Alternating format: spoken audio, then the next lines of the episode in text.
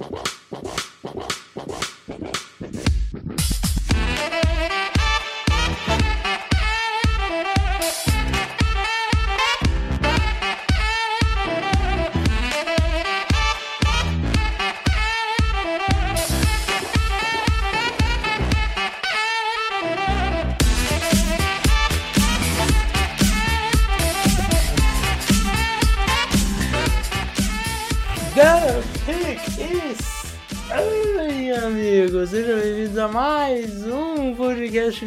do On The Clock. Eu sou o Felipe Vieira e faltam duas semanas para a NFL Draft 2022. Diga olá, meu caro David Chodinho. Olá, meu amigo Felipe Vieira, olá, nosso querido ouvinte. É isso, duas semaninhas para o maior evento do ano, né? Nosso, é, alguns dizem que o Natal é no Super Bowl e tal, o nosso Natal é no, no draft, não há dúvidas disso. E, afinal de contas, o que fará o Carolina Panthers? Você já parou para pensar que Carolina Panthers é talvez o maior protagonista desse draft nesse momento? Será, será que... Acho que você tá sendo bondoso demais, não? Porque dessa pique aí tá, tá derivando diversas teorias, né, cara? É, é, é nesse de ponto, fato. Assim, das picks top 10 é, é a que tá derivando mais teorias, sabe? Então. É, É, daí pra- que até pra. Ah, time querendo subir, vai subir pra 5 antes dos Panthers pra pegar. QB. Os é. Talvez, talvez você esteja, esteja correto no seu pensamento. Que eu nunca imaginei ver o meu Carolina Panthers em protagonismo ah, nos últimos 6, 7 anos. Mas, né? Acho que a. a, a o o sorteio não, a, a sorte aí do, do draft pode ser que, que realmente seja isso. Ai, ai, eu não sei se eu estou feliz, se eu estou triste com, com, com essa com esse pensamento, cara. Porque quando os Panthers estão assim em destaque, geralmente dá errado. Mas pode ser um errado que dê certo no futuro, talvez se livre de alguém que você não queira na franquia, algo assim, entendeu? Entendeu? Tipo, pode mudar as, as leis da franquia, entendeu? As regras. Ah, tá, entendi. Pode ser, pode ser. Então, pode Eu ser. tô, eu, eu confesso que eu tô num Você Sabe e qual Matt que é o- você e Matt foram tipo romance de verão, né?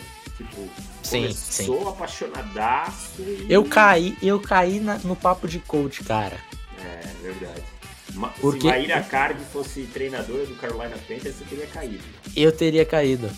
Porque a, a primeira en- entrevista coletiva dele é uma entrevista assim de coach misturado com pastor e, e eu acabei caindo.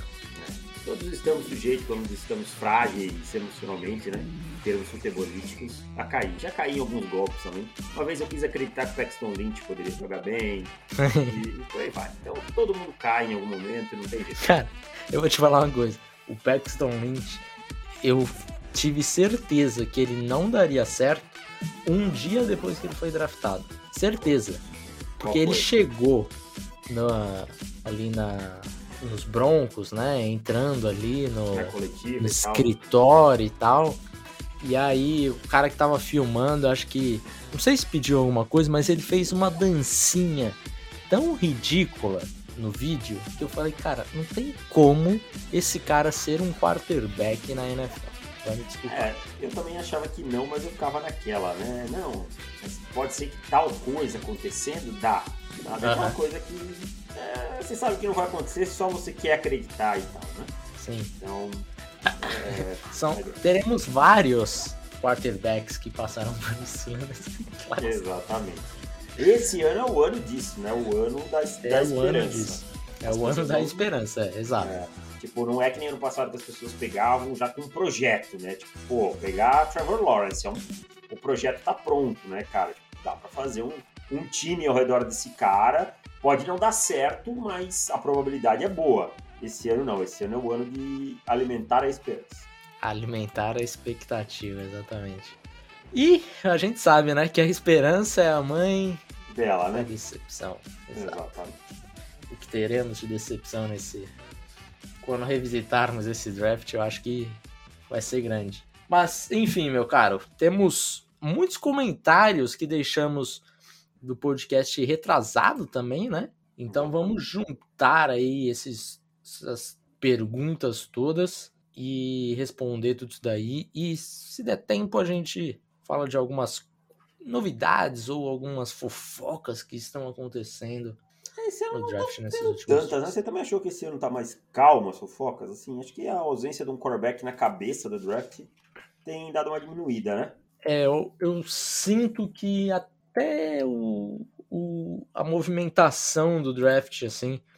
Ah, tivemos só o Eagles e Saints ali trocando, né? Uhum. Nos outros anos a gente tinha mais movimentações ali. E eu te falar que essa movimentação dos Saints também foi uma movimentação que a gente não sabe exatamente qual o plano. Né? Tecnicamente, muita coisa também, né?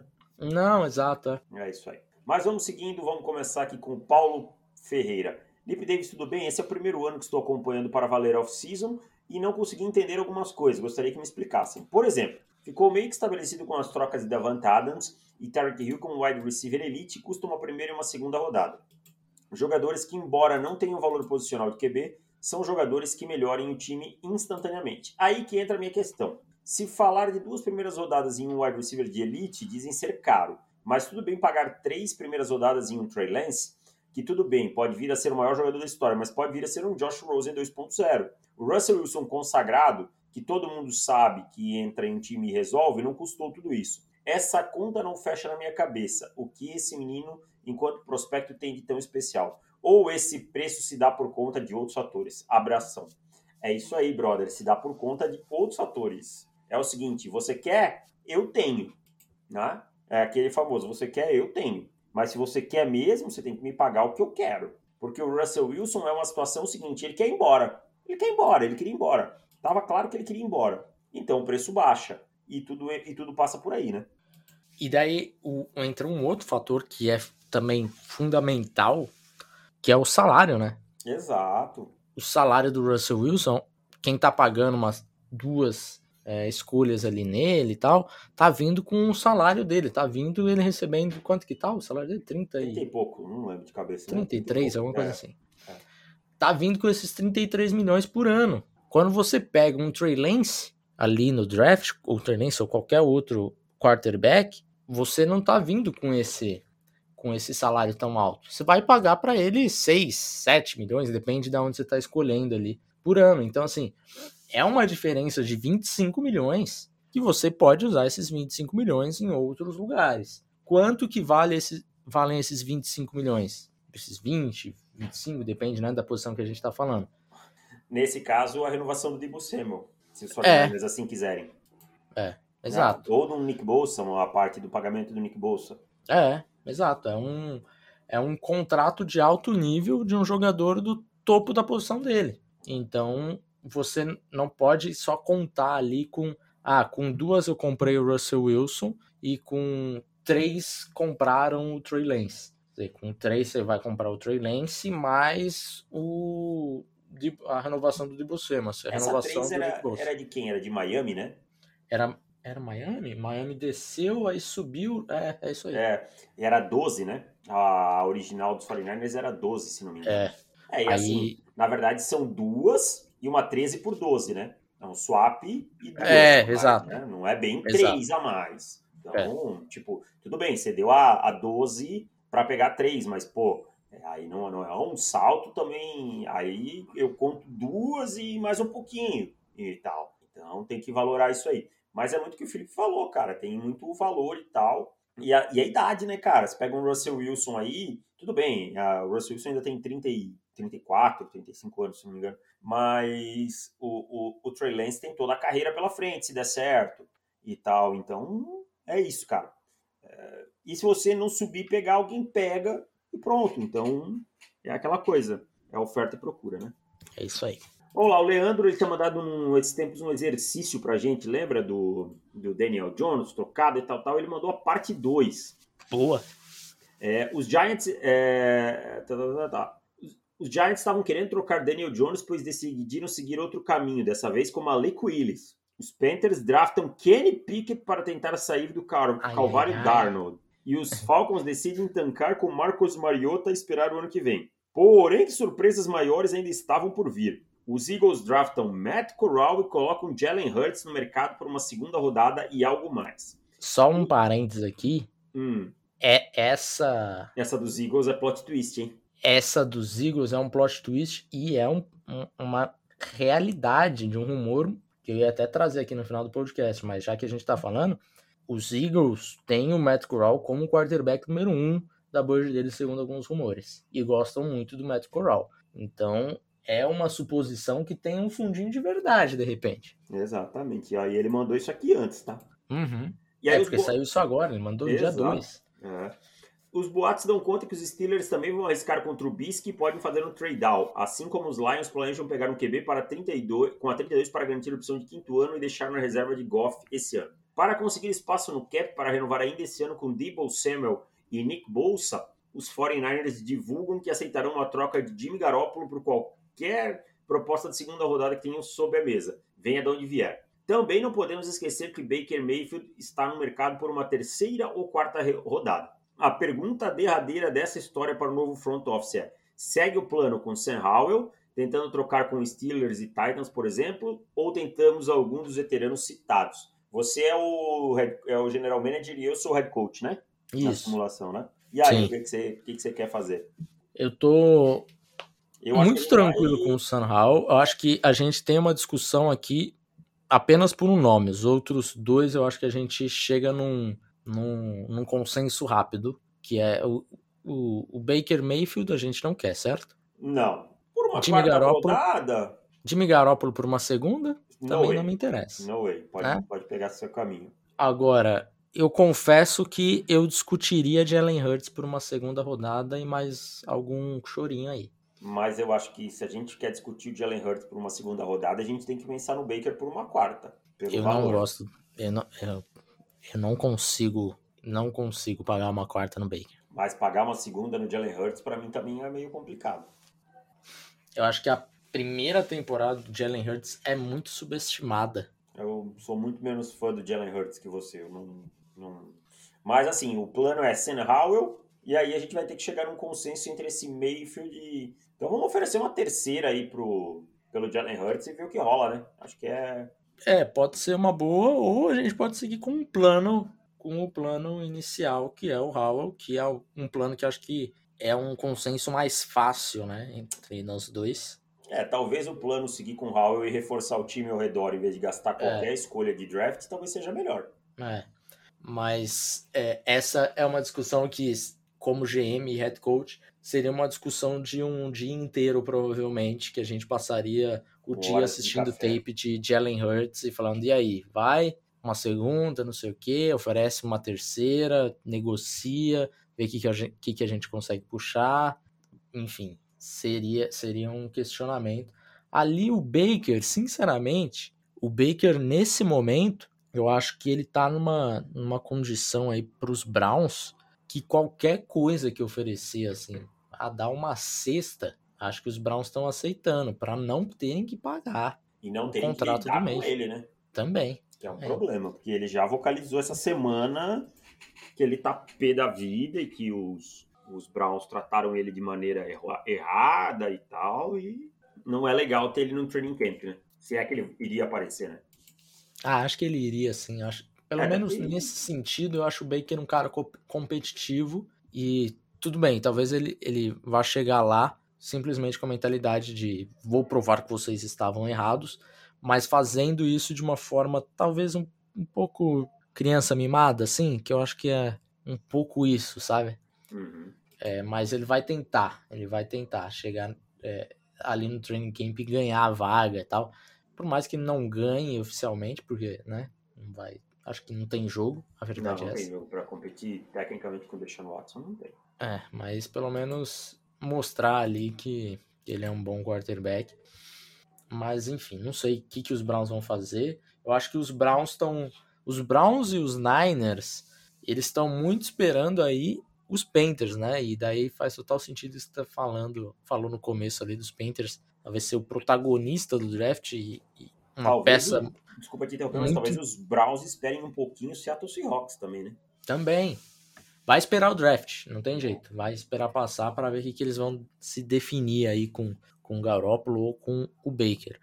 O, os Browns, para mim, assim, é bem claro que se eles não conseguirem arrumar, ah, me dá uma quarta rodada. Não, quarta não pago. Ah, uma quinta. Ah, quinta não quero. Dá a sétima. Ah, tá bom.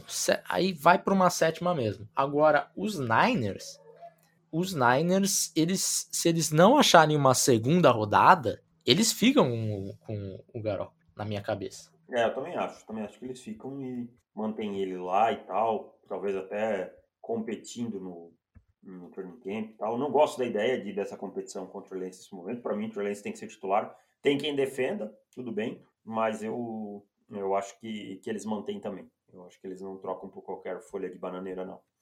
Bom, vamos seguindo aqui. Antônio Filho, ele é. Antônio Carlos é torcedorzaço do Pittsburgh Steelers. E Antônio, eu não esqueci que eu tô te devendo um material sobre linha ofensiva, mas é que as últimas duas semanas foram bem complicadas. Assim que, que eu conseguir, eu vou te mandar. É, o que vocês achavam do Troy Polamalu? Quais eram as principais características dele que mais chamavam a atenção? Cara, o Troy Polamalu era um jogador é, explosivo, com uma capacidade de encontrar a bola muito boa e especialmente um finalizador, né?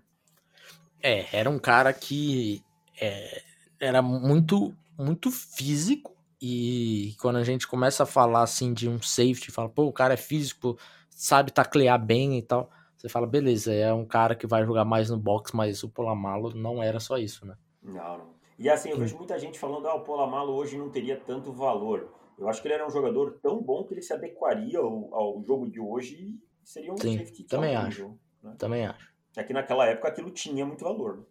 Né? É, é. Polamalo seria um, um Kyle Hamilton hoje em dia? Hum, mais, mais agressivo, talvez, né? Isaiah Simmons, prospecto, né? Não o que. Sim. Isaiah Simmons, talvez. Pode ser. Dervin James. É, mais ou menos por aí. Por aí. E Ed Reed seria quem? Ed Reed ninguém seria igual. Ed Reed não tem, cara. Não tem igual. Eu, eu não, não, não apareceu um cara que mude a minha opinião que o melhor jogador de futebol americano que eu vi jogar, né, melhor, foi o Ed Reed. Não, ninguém mudou isso na minha cabeça ainda. É, ah, defens, defens, defensivo eu não sei, eu, eu acho que eu ainda fico com Aaron Donald. Também não tá mas tá é, acho que o Ed Reed é o segundo, assim, sem muito debate. Talvez, talvez um debate um pouco, um pouco mais clubista da minha parte, é, mas que o Luke fez também era, assim, era um bagulho inacreditável, cara, inacreditável. Mas sem dúvida, de assim, de safety, eu nunca vi, cara jogador parecido assim. Nem, nem aquele prospecto de topo de draft e você fala, pô, ele lembra o Ed Reed. Não. Eu não lembro de fazer essa comparação, eu sabe? Não. Eu também não fiz. Não fiz e, e, e, acho que vou demorar muito a fazer. E se eu chegar no ponto de fazer, eu vou começar a rever todos os tapes do cara e dizer, pô, é, será que é isso mesmo ou eu que tô viajando aqui e tal? Porque é. tô falando de uma lenda, assim, um cara que é muito, muito, muito fora da curva. Vamos seguindo. É... Felipe Amorim. Olá, amigos. E agora que o guia está entre nós, algumas perguntas. Qual altura vocês imaginam o primeiro draftado que não está no guia? Essa me pegou, hein?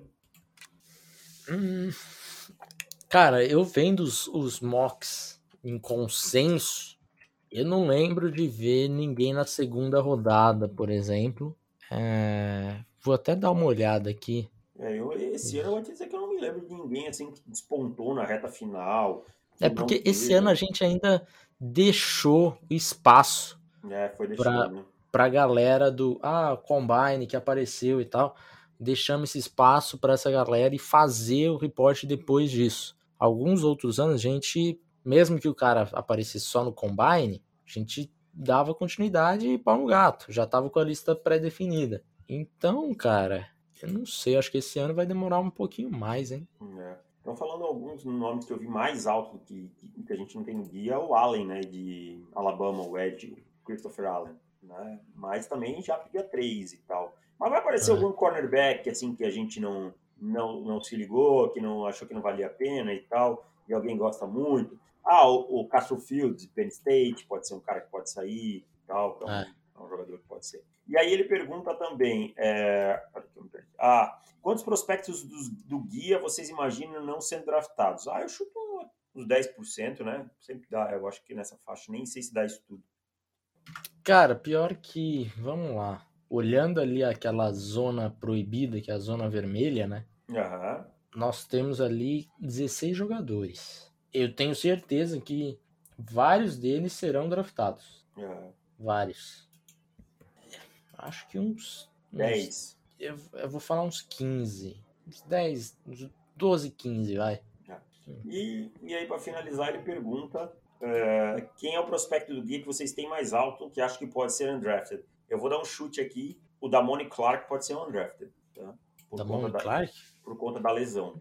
Aham. Tá? Pode ser. Ainda acho que ele vai ser draftado. Tá? Mas pode ser Acho, um... acho muito difícil, cara. Não É. acredito que ele vai ser É, undrafted, assim, não. é um cara que vai passar um ano sem jogar, né? Então, Sim. a gente já viu é, caras com lesões menores caindo muito e tal. A gente não sabe, na verdade, a extensão dessa lesão dele, né? A Mas eu acho que pode, ser um nome que apareça lá atrás e tal. Mas se acontecer isso é por conta da lesão. De resto, assim, o que a gente tem mais alto que pode ser undrafted, também me pegou, assim, cara. É, tô olhando aqui pra ver se algum nome me chama a atenção. Essa eu vou passar, mano. Não sei de cabeça, não. De repente. Tem. Quanta certeza você tem num, num, num Sam Williams sendo draftado por conta dos seus problemas fora de campo? Hum, pode ser, pode ser. Sam Williams de, de Mississippi, né? Ou Miss, né? É. Aham. O Ed. Bola ele tem para ser escolhido até no dia 2, se quiser. Sim. Mas, é, para quem não sabe, Sam Williams tinha uma acusação de estupro. Né? Foi retirado e tal, mas fica sempre a, a mácula, né? Então, Exato. é esses prospectos com mais problema extracampo aí que, que podem É, ser os caras é. que acabem sobrando e tal, que a gente não sabe alguma coisa de caráter do cara e acabam sobrando. Exato. Pedro Silva. Olá, galera. Estou assistindo o podcast de- olhos fechados enquanto vocês estavam falando do Seahawks. Parecia que estavam em um sonho. Mas então meu alarme tocou e logo lembrei que Pete Carroll e, e Schneider que vão escolher nesse draft. Escorreu uma lágrima. Vou estar apavorado no dia do draft. A sorte desses filhos do Paul Allen é que eles não moram no Brasil. Se eles fizessem isso de escolher um péssimo técnico ao invés de uma estrela do esporte, no mínimo uns pescotapas da torcida iam tomar. Fora os muros pichados e os protestos na frente do CT. Então fica aí o desabafo do Pedro Silva. E o Bruno, salve galera, só um adendo. Quando eu falei do favoritismo dos Chiefs, quis dizer no papel. Claro que em campo a história é outra, mas vendo Matthew e Hill saindo, sinto o time mais fraco. E aí ele, mano, vocês acham que essa troca dos Patriots por Devonta Parker mostra que existe uma profundidade na classe de wide receiver que pode ser explorada a partir do segundo round? Cara, eu acho que não tem nem tanto a ver com o draft essa, essa troca, não. Eu acho que os Patriots é, gastaram bastante dinheiro em wide receiver ano passado, né? Não estão pensando em reforçar pelo draft e vir uma boa oportunidade no Devonta Parker. É, eu também não, não acho que tenha tanto, tanto, a- tanto a ver aí com, com a qualidade da classe, esse tipo de coisa. Acho que foi, na teoria, aí uma oportunidade, né? Não sei quanto que isso foi oportunidade, né? Mas Mas eles enxergaram os Patriots, forma, né? os Patriots em julgar wide receiver é um pouco complicado. Não tem sido um bom trabalho. Não. Desde de Randy Moss pra cá e Julian Edelman não tem sido um bom trabalho. É, ano passado os Patriots gastaram muito na free agency. Pô, É bizarro, né? Os caras já estão assim. A, não sei se o Julian Edelman basicamente aposentado e o Moss há muito tempo. E assim, a gente tá falando desses caras, os últimos que realmente deram certo ali. Com, é muito tempo, cara. A Daniel Mendola saiu faz tempo também foi um jogador Ah. de, de bem menos brilho, né? Assim. Opa, Davis, temos novidades. Opa! Os 21 jogadores que estarão no, no Green Room do Não. draft, né? Vamos só acabar de responder a pergunta do Bruno. Vamos, porque isso daqui é sempre muito importante. Vamos Aí lá. a gente já solta antes de ir para outra leva de comentários que a gente analisa Tá. o primeiro bloco. Ano passado, os Patriots gastaram muito na free agency e esse ano foi a vez dos Jaguars. Vocês veem uma similar- similaridade nos movimentos e acredito que é o suficiente para ser competitivo? Claro que ainda temos o draft. É, não. Eu vejo similaridade. Não vejo similaridade, porque os Jaguars gastam e gastam mal. Os Patriots não fizeram a melhor free agency do mundo ano passado, mas conseguiram alguns jogadores interessantes, como o Matt Judon, que jogou muito bem, né? É. E o Hunter Henry, que, tudo bem, pode não ser excepcional, mas teve boa produção. Em compensação, os recebedores, eu achei que o Kendrick Bourne não foi mal, o Nelson Aguilar não jogou bem e o John Smith foi uma decepção completa, para tristeza do nosso amigo Marcelo. Um beijo, Marcelo. E então, é, os Jaguars para mim gastam muito pior, cara. É, é, os Jaguars precisam me provar coisas que os Patriots já provaram há muito tempo, sabe? Os Patriots você consegue dar um voto de confiança, os Jaguars eu não dou. É, tô com você. Acho que o ano passado os Patriots gastaram muito, mas saíram com jogadores sólidos, né? Exato. Os, os Jaguars sempre. Ah, hum, vamos esperar esse ano, né, para realmente criticar e tal, mas assim, a, a princípio, os movimentos não são, não são bons. Acho que até vai sair com um jogador sólido aqui e ali, tipo um Christian Kirk, né, mas apesar de ter sido muito e tal. Mas os últimos anos que os Jaguars gastaram muito, eles não conseguiram nem um jogador sólido. Tipo, só foi jogar dinheiro fora mesmo. É verdade. Também não, não gostei das contratações, não. E por fim, ele pergunta se os é, veteranos, free veteranos, ganham ou perdem pós-draft. Depende muito, cara, mas geralmente ganham porque aí alguns times não conseguiram sanar buracos e aí eles podem é, ganhar aquele contrato que eles estavam esperando. Já outros perdem quando a classe do draft é boa e, e os times conseguem tapar os buracos. Então varia muito de caso a caso. É isso. Vamos lá, solta a lista aí. Vamos, vamos lá. Temos 21 jogadores só, hein? 21, nas minhas. Bom, acho que é isso. Vamos ver se é isso. É, lembrando que, por que, que você ficou tão empolgado, Felipe? Isso diz bastante sobre o, o draft stock do jogador, né? A NFL, é, ela dá uma perguntada ali pros, pros times e tal. Fala, e aí, esse fulano, será que sai na primeira e tal? Acho que sim, o NFL, acho que ele deve sair na primeira. Então, beleza, então vamos convidar, porque a maioria dos que estão ali tem grandes possibilidades de ser escolhido na primeira rodada. São 21 mesmo, tá? 21, né? Uhum. É lógico que tem vários jogadores que têm esse, que recebem os convites, mas preferem ficar em casa, né? Festa com a família e tal. Mas quem recebe o convite e vai para lá é que tem uma, uma expectativa de ser escolhido na primeira rodada. Então vamos lá. Tivemos Ahmad Gardner, beleza. Aidan Hutchinson, beleza. Charles Cross, Chris Olave, Devin Lloyd, e aí uma pequena surpresa, Devonta Wyatt, né, de Georgia. É, vou te dizer que eu tô mais surpreso com outro nome que você vai falar daqui a pouco. É, vou chegar lá. Garrett Wilson, Ivan Neal, George Karlaftis, Iken Ekono. Karlaftis? Eu não estava tão locked nele até, até uma semana atrás, aí começou a pintar os boatos e tal, e agora confirmou um pouco aí do que eu tava esperando. É, eu acho que ele.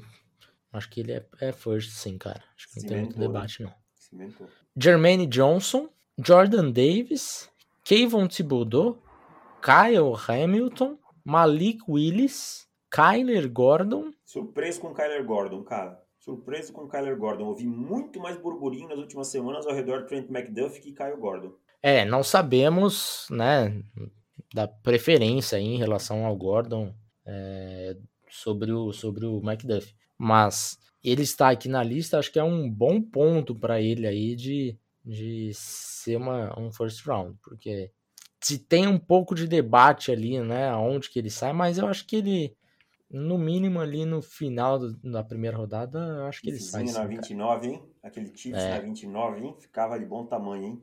É. E aqui, eu acho que as três maiores surpresas para mim são, são esses que eu vou falar daqui a pouco. Na Dean, confesso que não esperava um Nakobe Dean na primeira rodada, achei que ele ia acabar caindo para a segunda. É Zion Johnson. Esse surpreso dizer, de tá, de tá essa, no, essa, no essa é um pouco surpreendente para mim, né, para ser chamado aqui para o Green Room. E o Matt Corral, né? E ainda temos aí Jameson Williams e Drake London.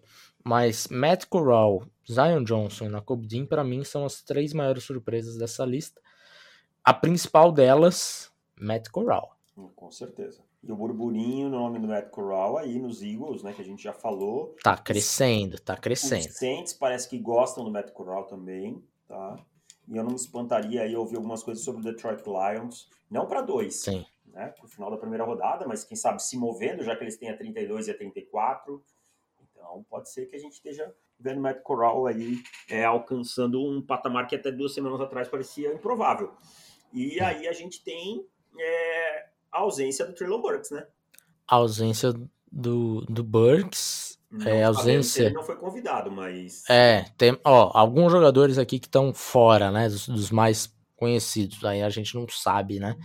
Se, se foi convidado se, ou se não foi. Trevor Walker não tá pois aqui. É, eu procurei agora, Trevor Walker não tá Derek tá, Stingley não tá, não tá aqui. Kenny Pickett não está. Verdade. Trevor Penning, o Traylon Burke, você já falou, o McDuff falamos. O Tyler Linderbaum e o Andrew Booth. Bastante jogadores aí que, que talvez tenham optado por não ir, né? Eu acredito é. que acredito que desses que você citou, pelo menos uns quatro devam sair na primeira rodada. Então, alguns aí devem ter optado. É, com tranquilidade, com tranquilidade. Travon Walker, por exemplo, é top 5. É, Garantido, é. Locked, né? Então, vai, quem sabe o top 1 vai receber o É, o, o Kenny Pickett, o Kenny Pickett, eu acho que eu, eu cheguei a ver uma entrevista dele com um, um Tyrant que jogou em Texas A&M, ele acabou virando podcaster e tal. Aí eu vi uma entrevista de uma hora dele ali e tal. E aí ele perguntou se ele, se ele ia né, para o Green Room e tal. Ele falou: ah, eu não sei porque é, quero estar tá com, com os meus avós e eles têm problema de locomoção, então talvez eu fique em casa mesmo. Então acho que é tá, tá justificado aí já do Pickett. Os outros podem, podem ter alguma coisa similar aí ao Pickett, mas também podem não ter sido convidados. Por exemplo, Tyler Linderbaum, eu não sei não se foi convidado. Eu acho que não, cara. É um cara que tá todo mundo falando que vai escorregar pro round 2, né? Então, é, o Linderbaum tem a questão do física, né? Do, do, da envergadura e tal, que, que a, a, NFL vê ele simplesmente como um center e não com pouquíssima possibilidade de mover para guard, isso diminui o valor dele e tal. Então, é isso, cara. Eu acho que, que o Linderbaum pode ter nem sido convidado.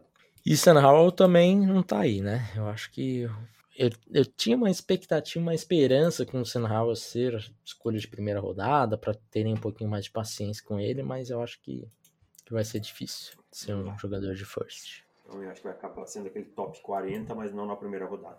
Exato. Vamos lá, meu caro. Temos mais seis perguntas aí do podcast passado, então bora que bora. Bora lá. Paulo pergunta: Olá, Lip Davis, os homens maus, tudo bem? Vou dar um palpite polêmico, vou argumentar e gostaria de saber o que vocês acham. Palpite foi o primeiro e último Super Bowl de Joe Burrow. Olha só. Argumento 1. Deu tudo certo para os Bengals na última temporada. Ravens mais desfalcado que reunião de prédio. Titans seguiram com o devaneio chamado Rantanny, o apagão dos Chiefs. O primeiro tempo da final da, da AFC parecia um time da NFL contra os assinantes do On The Clock. Tava feio. Tá? Assinantes do On The Clock teriam como quarterback quem? Dr. Eduardo. Colocaria Dr. Eduardo Salvador, né? que na pior das hipóteses a gente sentaria no, na sala de vídeos e tomaria um bom vinho, já que ele é apreciador de vinhos. Então tomaríamos um bom vinho. Um abraço pro doutor Eduardo que está pescando essa semana. É, vi lá. Bicho é matador na pescaria. Argumento 2. Tem pelo menos sete times melhores que os Bengals na AFC. Mas só para citar alguns. Chiefs melhor, Chargers melhor, Buffalo Bills muito melhor. Argumento 3. Coach Zach Taylor é bem fraco. O mais impressionante no já homem Zach Taylor é aquela cara dele que não faz a menor ideia de como chegou até onde chegou. Aquele olhar meio abobado, como esperando quando, como, por quê, quem vai ser desmascarado e se divertindo à espera do final de uma festa que nunca terminou. Essa é aquela cara do seu amigo que saiu com uma gostosa que nem ele faz ideia como, né? tipo assim, ele tá Fala, tá olhando assim. o que aconteceu? Não sei. Não sei, cara. Só sei que eu tô aqui e deixa eu me divertir. Exato. Então é assim. É... Cara, eu acho o primeiro e último, acho uma afirmação muito forte, né? Porque tem muito tempo. Porém, eu concordo é, com todos tá no começo. exato, exato. É porque assim, é, eu entendo tudo isso que ele falou, né? Do ah, isso daqui ter chegado talvez tenha sido, é, lógico, todos os méritos do, dos, dos, dos Bengals, só que tudo casou para eles chegarem lá também, né? Agora, falar que foi o último, acho que pode acontecer muita coisa aí que esses argumentos daqui a um ano já não adianta mais nada, né? Porque já mudou tudo em 2022. É, mas eu sou um cara que eu falei, acho que até esse tempo no Pro Football, que os Bengals são um time que duas lesões implodem esse time, cara. Que a profundidade desse time não é muito boa, não, tá? E eu acho o Zach Taylor, eu concordo, eu acho o Zach Taylor um treinador mediano para ruim, tá? Mediano para ruim. Então, assim, eu não vejo talvez o Joe Burrow voltando tão rápido ao, ao Super Bowl e é, é difícil chegar no Super Bowl, cara. É, não é fácil. Aaron Rodgers tá patinando aí há anos, né? É. Cara, se alguém me dissesse quando os Packers ganharam o Super Bowl contra os Steelers que 10 anos depois eles não teriam, o Aaron Rodgers não teria jogado um Super Bowl, mais um Super Bowl ainda, eu daria uma gargalhada naquela época. é verdade, teria dado uma gargalhada. E é a realidade, cara. Esse time não voltou aos playoffs até hoje. Não voltou ao Super Bowl até hoje. A Super Bowl, sim. Bom, vamos seguindo. Luca Jan. Fala, mestres. Como bom torcedor, acredito que meus Ravens são fortíssimos candidatos à AFC, embora tenham ficado ofuscados pelas contratações bombásticas de outras franquias da conferência. Meu otimismo se baseia, um, na comissão técnica, que o mesmo tanto Falcons em 2021 conseguiu campanha digna, tirando o máximo do elenco e competindo até o final contra Packers e Rams, por exemplo. E dois, no atual elenco com a volta dos lesionados em 2021. Humphries e Marcus Peters, que junto com Marcus Williams formam uma secundária top 5 da liga, concordo. Gus Edwards e Dobbins, dupla de running backs acima da média. Stanley, left tackle pro bowler. Lamar, que vinha mostrando clara evolução como passador e na força mental para buscar para placa. Diante disso, acredito que os principais pontos para suprir no draft sejam OL e linebacker. Considerando a profundidade da classe OL, é uma boa pegar Devin Lloyd na 14 e deixar para selecionar um IOL na segunda rodada? Que estratégia adotariam? Eu acho que sim, eu acho uma boa estratégia. Porém, eu não sei se os Ravens enxergam a possibilidade de pegar um linebacker na primeira rodada. Afinal de contas, pouco tempo atrás eles selecionaram o Pat Quinn, né? E eu não sei se eles estão dispostos a gastar novamente uma primeira rodada no linebacker. O que, que você acha? É, eu acho que não, cara. Linebacker, quando você gasta ali no topo, é um, é um tiro que você tem que dar muito certeiro, sabe? E aí, quando você erra, fica uma situação um pouco constrangedora, assim. Eu acho que, quer dizer, tendo ali um Devin Lloyd disponível na 14, né? Aí talvez fique mais fácil a, a decisão. Mas eu acho que não é a prioridade deles. Não é a prioridade. Hum, então, eu acho que eles devem ir aí com talvez um Ed, um IDL, e aí um IOL mais para trás, aí eu acho que é o mais provável. Mas eu, eu acho sim que os Ravens podem brigar pela AFC e ser um time mais forte, bem mais forte do que do ano passado, quando foi. Eu não gosto muito de falar desse negócio, ai, ah, deu, deu azar, mas os Ravens passou da conta, sabe? Tipo, uhum. passou da conta porque incluiu o time, não tinha muito o que fazer. É. Renato Parentes, salve senhores, tudo bem? Deixa eu fazer uma pergunta mais voltada ao draft e outra bem off-top. Topic, topic, como diria Igor Guimarães. Supondo um cenário meio inesperado em que os Giants não peguem o OT na primeira rodada, exemplo, se caíssem na board deles, Thibodeau e Kyle Hamilton e os três OTs principais já tivessem saído na frente. Tem alguma pick de dia 2 que vocês achariam interessante ter no elenco ou que possa ter um upside bem interessante? Eu pensaria em Trevor Penning na 36 ou Petit Frere na 67 81. São picks dia 2 que os Giants têm. Mas vocês têm algum outro para olhar com bastante carinho? Cara, vou te desanimar aqui. Nem o Penning deve estar disponível na 36, nem o Frere na 67. Exato. é mais fácil ter que gastar 36 no Petit Frere que qualquer outra coisa. Exatamente. E... Porque vai... o, Penning, o Penning vai sair no top 20, certeza. É certeza. probabilíssimo que, que passe no top 20, né? Ah, probabilíssimo, exato. sim. É, então eu acho assim, aí você vai ter que pensar mais para baixo, aí você vai ter que pensar um Bernard Heyman, né? O... É, é, na 36, né? Na 36, isso mesmo. É. é. Quem mais? E olha lá, e olha lá. Eu acho que vou vale te falar, eu acho. Aí, né? Eu, eu, eu, vou te falar, eu acho que você vai ter que pensar em outro. Outra estratégia, em né? outra estratégia. Essa aí não vai dar, não. Essa aí não dá, cara. Na 36. Com essa já... você fica com o Matt Porto na direita. É, exato. Não, exato. Não, não gasta. Na 36, eu acho que você tem, você tem uma boa chance de gastar no Petit Frere se você gosta dele. É. E aí ele faz uma pergunta off-top. Como vocês dois estão assumindo que sejam Davis e Felipe no podcast, se conheceram? Pelo que eu entendi em podcast passado, vocês se conheceram depois do Super Bowl 50. Mas fiquei curioso como nasceu essa conexão de vocês. Vou tentar resumir. É, eu gravava o Maior High Brasil, gravo até hoje, né, durante a temporada, e o Pedro Pinto, o PP, estava lá, está, estava lá na equipe do, do Maior High Brasil, e sempre falamos muito sobre draft, sempre gostamos muito. E ele falou, pô, a gente devia montar um site e tal, não sei o quê. E aí ele conheceu o Felipe, e aí ele juntou as três partes, né? Aí o Pedro depois teve que se desligar do projeto por questões pessoais dele e tal, de trabalho e tal. E aí que a gente se conheceu. Foi através do Pedro Pinto. É isso, né? É isso. Ligados pelo Pinto. Ligados ah, pelo. é, Hoje boa. tinha uma foto do PP com os irmãos jogando altinha na, na praia. Né? PP tá fininho, não tá não? Sim, tá saradão. Ah. Tá, tá solteiro, né? Aí tem que emagrecer. Aí é, eu fiquei pensando, ele e os irmãos, e alguém até escreveu lá, a altinha dos pintos. É, não sei quem foi, mas mandou bem. Vamos lá. Nosso brother João Storer. O João tá, tá, tá para ir para Jaraguá aí, ele passa por aí, mas não, não bateu as agendas ainda. João, quando vier para Jaraguá, já sabe, vamos tomar gelado. Tenho três perguntas. Lembro que no início do processo, Kair Ilan era um jogador que detinha bastante hype mas nas cabeças para a posição de cornerback. O que aconteceu com essa empolgação com ele cair bastante? Quer responder ou quer que eu responda? Eu não sei se foi um, uma parada assim de, de realmente as pessoas verem mais do Kair Ilan, talvez, assim, porque, beleza, ele é um cara que, para mim, não mudou muito desde que eu assisti, sabe? É, talvez na época eu já não, já não tinha tanto hype que, que as pessoas tinham.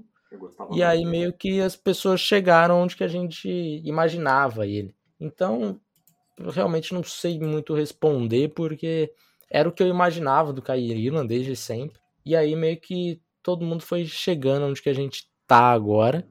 É lógico, tem algumas pessoas que ainda gostam bastante do Ilan e tal. Para alguns, jogador de, de primeira, com tranquilidade e tal. Enfim, acho que tem alguns problemas, mas isso aí tá tudo no, no guia também. Acho que mais ou menos isso que eu acho do, do hype dele ter caído. Eu acho que, é, acho que é isso, cara. Tem alguma outra ah, eu opinião acho em relação um? Eu acho que ele teve um ano realmente pior que 2020, tá? É, teve até um tape bom contra, contra Alabama e tal, mas o, o ano do Kyrie foi pior. Ele caiu de produção, deixou. Ele colocou dúvidas em relação ao jogo dele, da mesma forma que é, a gente fala sempre que o Derek Stingley colocou dúvidas nos últimos anos no seu jogo, né? Que a gente Uhum. sabe do potencial. Kyrie talvez tenha um potencial que em 2021 ele não conseguiu mostrar, e aí as dúvidas aparecem e tal, né? Aí é problemático. Aí ele tem outras perguntas. Vejo muitos mocks colocando o Diabo caindo até o fim da primeira rodada. Acha que vai parar por aí mesmo? Acharia uma boa um time como o Packers, que acredito deve ter uma visar um impacto mais imediato, puxar o gatilho? Ou a lesão que ainda pouco se sabe deve ser uma grande red flag para isso? Cara, eu acho que o Diabo cai para até, o- até a 45. Eu acho que ele não sai antes da 25. Para mim, acho improbabilíssimo. Mas acho que também não passa da 45. Seria um, um limite assim, estourável. Estourando, sabe? E para os É. Packers, cara, os Packers querem ganhar agora, eu acho que não é legal você pegar um jogador que vai ficar pronto mais pro meio da temporada, né?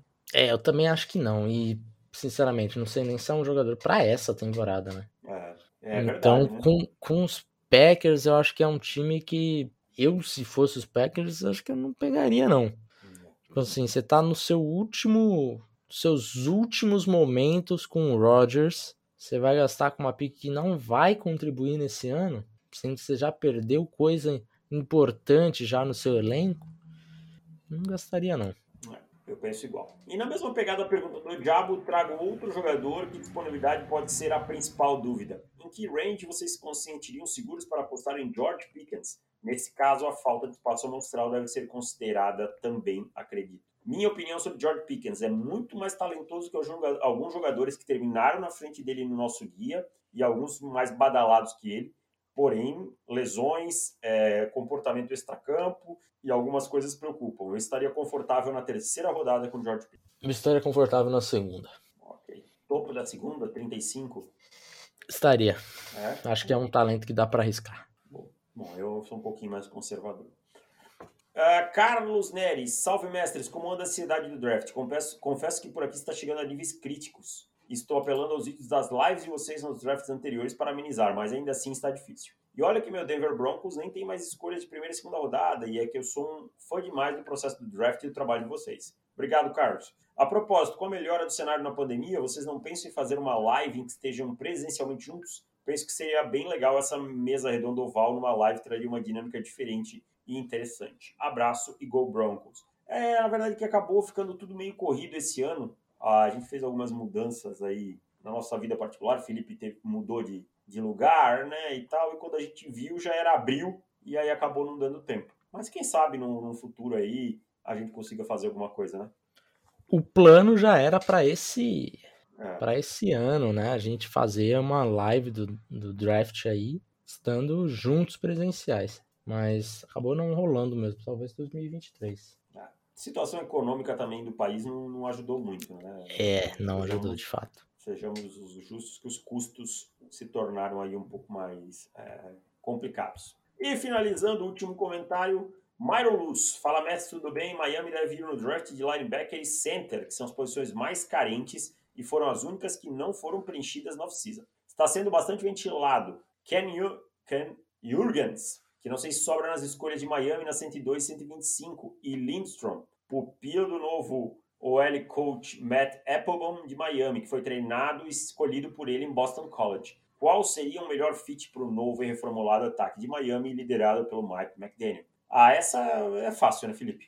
O fit fácil. seria Kenny melhor. Jurgens, né? é, Kenny Jurgens disparado.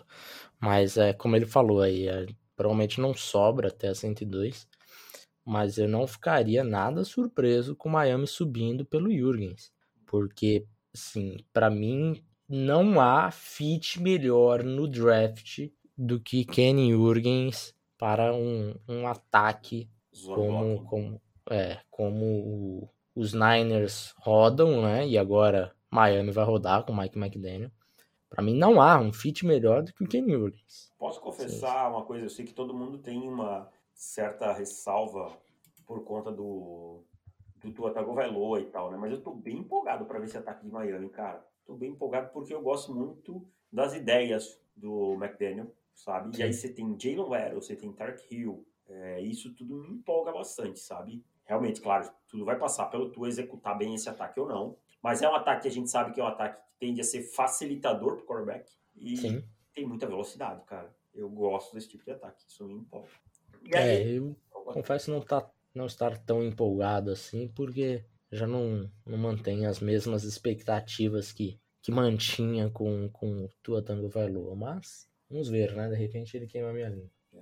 Mas que deve que é legal ver um ataque com Jalen Waddle e Tarek Ah, sim, sem dúvida, sem Porra. dúvida. Esse é o famoso speed on pitch, né? Esse não é bom tá, tá na ponta dos cascos, porque senão esses caras vão te engolir. É.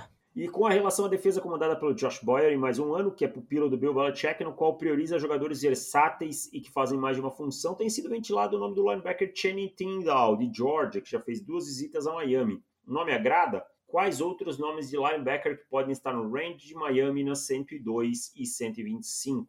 E aí, Felipe, o que, que você acha do Channing Tindall? Ah, eu não gosto muito do Tindall. Acho ele pior mas... do grupo de Georgia. É, exato, exato. Mas assim, como todo jogador de Georgia que tá saindo esse ano, muito atlético, né? Eu acho que, que isso é o que dá uma esperança aí para ele. Mas o meu ponto é que eu não apesar do, do combine dele ter sido muito bom e tal, mas eu não consegui ver esse atleticismo todo em campo, no tape. Então me, me preocupa um pouco.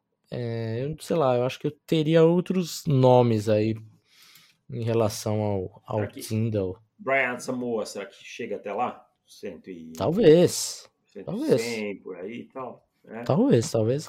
Olha, eu, por exemplo, eu gosto de um nome que eu acho que deve estar tá lá, o Terrell Bernard. De Baylor, de né? Baylor. Bom jogador também. Acho um jogador melhor e a nota dele ali no guia é aquele jogador que quando você dá a nota, você fala, bom, a nota é esse, mas eu queria que fosse mais alta. Mas o, o processo é, me pede que eu seja coeso, né? Mas é aquele jogador que, apesar da nota, eu gostei mais do que a nota final ali. É, tem, tem tudo isso. É, assim, alguns jogadores mais interessantes. Então é isso. Fechamos por hoje. Fechou então, meu caro. Voltamos semana que vem. Semana que vem aí teremos live, né? Teremos, teremos semana que vem live, sim. Live de semana de véspera do draft. E daí na outra já é live de draft, que esse ano será no NFL Brasil, tá? No canal do YouTube da NFL Brasil. O primeiro dia do draft. Aí no segundo dia a gente vem pro nosso canal aqui do On The Clock no YouTube, que vocês já estão acostumados. É isso aí, pessoal. Esperamos vocês lá. Então já se inscrevam também no canal da NFL Brasil e no Don The Clock para garantir acompanhar os dois dias com a gente. É isso. Um abraço para todo mundo. Até mais. Tchau. Valeu. Tchau.